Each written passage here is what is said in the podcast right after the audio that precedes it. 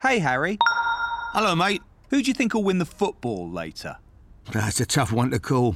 First thing I would say to you is ignore all the paper talk and them TV pundits in their fancy suits. Sorry, son, I didn't mean you. Listen, if you want a sure winner, put your money on. Oh no, Sandra's back and I forgot to take the bins out. Listen to Harry and make your best bet with BetVictor. 18 plus, please gamble responsibly. Son, I'm locked out. Thank you.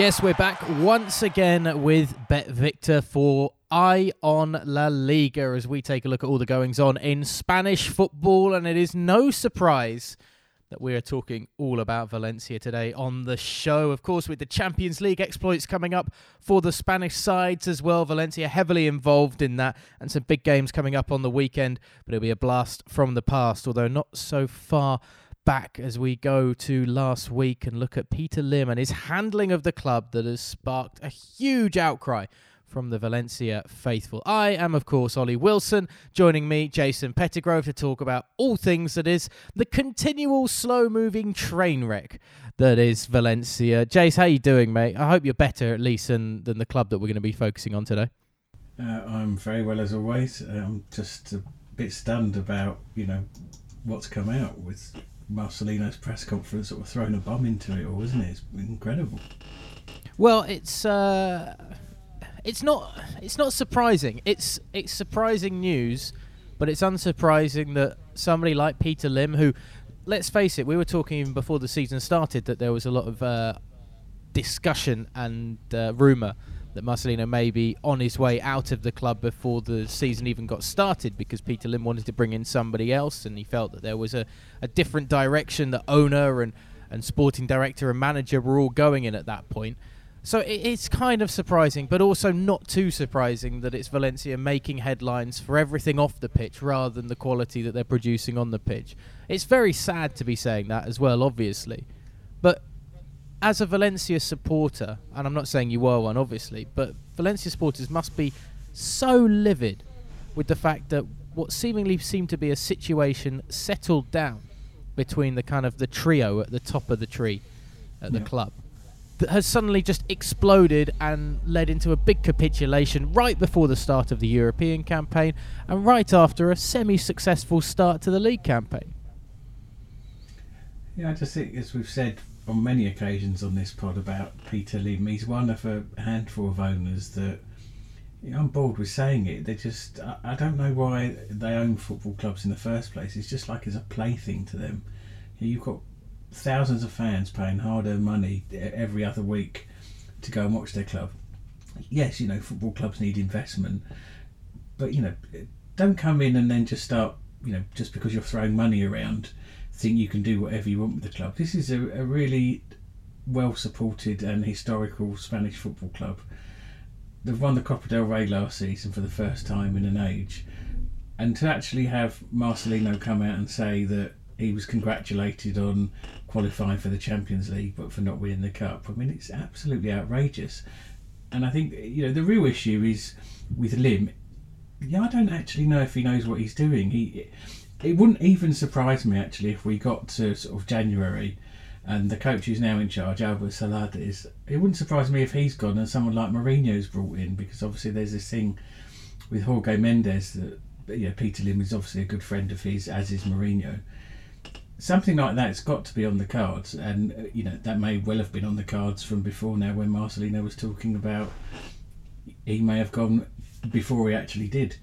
The long and that's short that's surely that's that's surely though Valencia are too small a club for somebody like Mar- I know he probably needs a job that's a step away from those grander sides in European football, but Mourinho is obviously somebody that still has that pedigree as a manager. Valencia wouldn't be a club that could even afford Mourinho, let alone that Mourinho would want to go to. They don't have that same foundation to build on, and it's almost impossible to break into that top three, let alone that top two in uh, in Spanish I think football. Want to go there.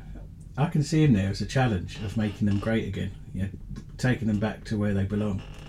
I, I really can see that happening. Um, more so because of who's in charge at the club and who pulls the strings in the dressing room. So, you know, I could be proved wrong. We can revisit this in six months' time. But if it's not in January, this time next year, I don't see Celades in charge by the end of the season anyway. Right, I just feel it's the whole situation's very, very sad, and, and the players I think have done the right thing since all this has happened. They've refused to come out and speak in press conferences. From my understanding, is that that's really upset sort of those at the top who, who expect everything to sort of carry on as though nothing's happened. I mean, come on. Well, the players were very much behind Marcelino before his departure. That was one of the things that we spoke about. That the players certainly fancied the idea of keeping hold of the manager before the season started, and they were all backing him and, and hoping that would be the case. Peter Lim, of course, has already, as you mentioned, uh, well, he'd seemingly lined it way all up way before uh, Marcelino was removed, but uh, Celades coming in and, and replacing him, the Spanish under 21 manager, former under 21 manager, of course. Is there at least a little bit of hope on the horizon, though? I mean, if if this works out, we'll all suddenly be saying in eight, nine months' time, Peter Lim was a genius and he saw that something needed to be changed. Yeah, but something didn't need to be changed. You know, they finished fourth in in the league. They won the Copa del Rey. That's more than good enough. You don't sack a manager for that happening, let alone bringing in a manager who lost 5 2 on his debut, and last time he was at Camp Nou lost 5 1 because he was Lopetegui's assistant at Real Madrid. Uh, uh, yeah, but surely there's that result against Barcelona on the weekend. You take aside a because you're playing Barcelona, and b because you you're a new manager coming in with very short notice before before playing against Barcelona away from home, and also this is a manager who probably isn't going to have the backing of the players, and it's going to take him some time to, to win them over. I mean, he's got to start from rock bottom, Celades, in terms of his reputation in that dressing room, because the players will think that he is a Peter Lim puppet, which is going to make it very difficult for him to win them over. But if he can win them over and start getting results, and if he can say, look, I don't want to be that guy that ousted Marcelino, but that was the opportunity that came to me, that was the position I was put in. I've been in situations before where I haven't wanted to take somebody's job in a in a situation, but I already knew that person wasn't going to have a job, and I was asked if I could fill in and take that role. Now I, I didn't want to take it, in t- the sense of I didn't want to kick somebody out of their job. But if you know that person isn't going to be in that job any longer, then it's a very difficult situation.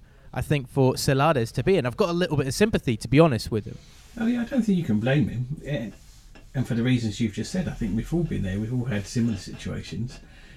The issue for me is that obviously there was the Barcelona result. I'm not sure I agree that you know with him coming in, it should have upset the apple cart to that extent. There's still some great players there that really did well against Barcelona in the games last season, and I think they were better than the, the result that they had at the weekend. But it's obviously it's right on top of the Champions League as well. They've got Chelsea not long after we're recording this podcast. I mean, he's really got to hit the ground running within the next sort of fortnight to a month. Yeah, otherwise they could well be in trouble before the end of the year, and that's not fair on him. You know, coming in.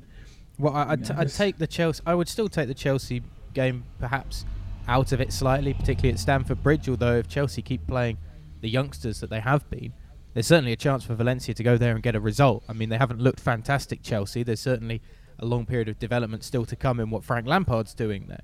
So there's still an opportunity. Valencia, would say, have probably got more of a shout than they would have going to Stamford Bridge maybe two, three seasons ago. But it's the next games: Leganes, Getafe, and away at Athletic Club those are going to be where the reputation is kind of is dug in for Celades of what kind of a manager he's going to be at Valencia and how successful he's going to be and how much time he's going to have as well. If he loses two of those three, he's in real trouble straight off straight from the get go. He's not as demonstrative as um, Marcelino was either. I think he's he's already had to come out and say, you know, he'll make the decisions. He's sort of like the quiet man, but he, he's a, a strong hand, as it were. So, look, let's give him the benefit of the doubt for a few games. But again, it's it's a situation. It's a volatile situation. The club the way it's being run at the moment, it's not conducive to a harmonious dressing room. And I, I hope for his sake he can turn it around. But uh, I, uh, like I said, I just think it's a nonsense. And I, you know, let's see what happens in the next sort of two, two or three weeks' time. Spanish football with managerial farces. I mean, who would have ever seen that coming? We've got no history of that in any way, shape, or form around this league. Uh, talking of the Champions League, we've got Champions League games coming up today and tomorrow. Just looking around at the uh, at the games that are coming up this week for the Spanish side, has already touched on Valencia away against Chelsea. Barca have a tough game going to Borussia Dortmund as well uh, later on today, and then of course on Wednesday, Atletico Madrid hosting Juventus in a real choice tie, and Real Madrid going away for PSG. It's it's tough starts to the campaigns for all of these sides, really. It is. They're all winnable games as well, though. I think Barcelona, sorry, Barcelona going to Dortmund, I think is, is one of the tough, tougher ones. They've not played together since a '97 UEFA Super Cup so there's not really too many precedents in terms of you know the, the matchups between them. Mm. Messi, I think, is only going to play the second half. Not that they've needed him or, or do need him necessarily, but he obviously gives them that little bit extra. Back in the squad, and that's really nice for them, isn't it? Yeah, it's the two highest scoring teams, I think, in Europe. I think I'm right in saying that. Or certainly the two highest scoring teams in their individual leagues. Dortmund have scored 13 so far, Barcelona have got 12. So I think we can expect goals, although I've probably jinxed it now and we'll come away with a nil nil. I think that will be a very, very exciting game to watch for the neutral as well because of the players that will be on show. I think it's it's going to be a fantastic game to watch. PSG Real Madrid, I'm a bit sad that obviously Neymar won't be playing and Mbappe won't be playing. I think Marcelo's out for Real Madrid. You know, is it going to be a, a game of the heavyweights as we might have billed it you know, a year or so ago. I'm not sure. But Atleti Juventus, again, another fantastic game. Atleti will be looking for a little bit of revenge, even though it's only the group stages. And then I, I don't know if we look back and just say, well, it's just the first game, and you know, do the results really matter at this stage? Well, for top spot in groups, some of these might. That's that's one thing that I was kind of thinking of when you look, because Barca have got obviously Borussia Dortmund and Internazionale, and and I think Inter are a very strong side and not to be underestimated in any way, shape, or form, particularly by Dortmund and Barcelona.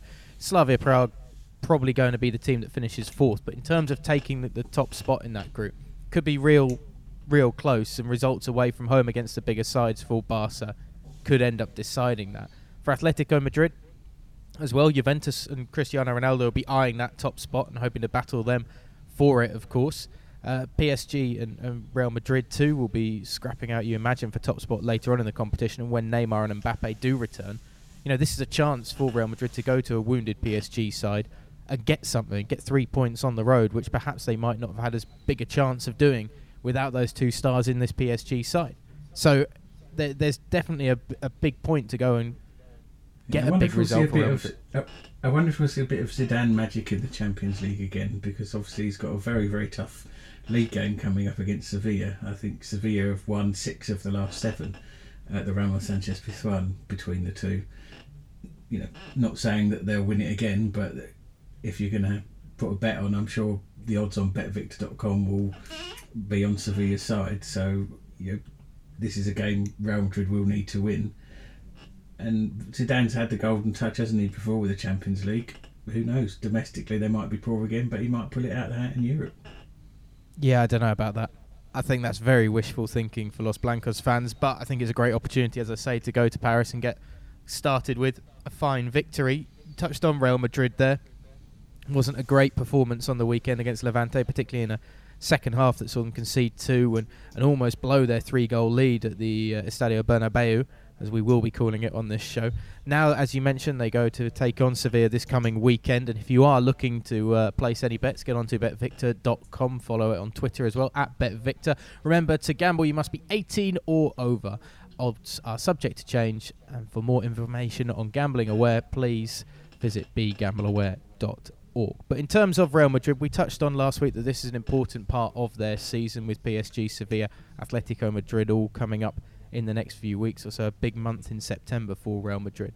They didn't really start it with a bang with the 2-2 draw against Villarreal and then a 3-2 victory over Levante. There are a lot of cracks still in this Real Madrid team. I know we're only four games into a league campaign, but they haven't got going at a canter in any way, shape, or form. They're kind of limping and hobbling on and just about getting enough results to, to keep the head above water. Think you know they're great going forward. Benzema showed yet again what a fantastic player he is. Not just a goal scorer, but a, a real team player. You know, he's an expert at working the channels when when he's needed to, bringing his teammates into play. I think their issues defensively, and probably has been for quite some time. They've already let in six goals this season, so that's going to be the main cause of concern for Zidane. Going forward, Hazard's obviously just coming back. I think he can do some good things for them in Europe and domestically. Other injury issues, Modric is out. I'm not sure if he's back in time for the game against PSG. So, and, and they've had a problem, haven't they, with, with injuries for, for quite a while now. So I'm not sure what the issue is in terms of their fitness coaches and stuff like that. Whether that needs to be looked at. I think again, you know, much like with Barca and Atletico, the next few weeks, as the league starts to pan out, I think we'll see, you know, the cream rising to the top as always. I don't know. With Real, I think eh, they're a very capable team, but it's just they're not often showing it in, you know, at the moment enough for me. So defensively, I think is where the issues are whether Zidane's got enough about him to you know take people out of that defence that perhaps shouldn't be there, and drop others in. I'm not sure. Let's wait and see. We will have to find out over the next few weeks what happens to Real Madrid. Remember, if you want to get your bets on outright winners of the Champions League, continue now BetVictor paying 20 to 1 on Atletico Madrid. That is the best odds you will find around on that. Absolutely phenomenal. And I would certainly take a punt on that, to be honest. Uh, Real Madrid 9 to 1 on betvictor.com. Barcelona 5 to 1 on betvictor.com. One of the heavy favourites, as you would expect, to lift the Champions League. Valencia coming in at 100 to 1. A very long shot indeed, but maybe worth an outside punt. To be honest, I think you could actually have longer odds than that with Valencia with the the turmoil that the club's in for a Champions League trophy. I mean, that would be bigger than you know the Leicester City Premier League victory. Maybe I know it's less games to play, but still. Anyway, all of those odds subject to change on betvictor.com. As I say, please be gamble aware, and you must be 18 or over to bet. Jason, where's your money going on for the Champions League this year before the games get underway? It's got to go on Barcelona, isn't it? I can't possibly Jeez, put knew my money elsewhere. Knew you were going to say that. I'm telling you, out of the four Spanish sides, it's Atletico Madrid who get the furthest. 100%. You're neutral. I can't possibly go anywhere else. My money will always be on Barcelona. Well, you'll be uh, you're not going anywhere else because you'll be back here next week, I'm sure, to have a chat on Eye on the Liga, mate. But thank you so much for joining us today, man. Thank you for having me as always and we will be back in around about seven days' time or so where we look at the Champions League fallout, the results coming up this weekend, including that big game Sevilla against Real Madrid, and of course look ahead to some more of the action coming your way. Until next time, take care, enjoy all the football, and enjoy Eye on La Liga.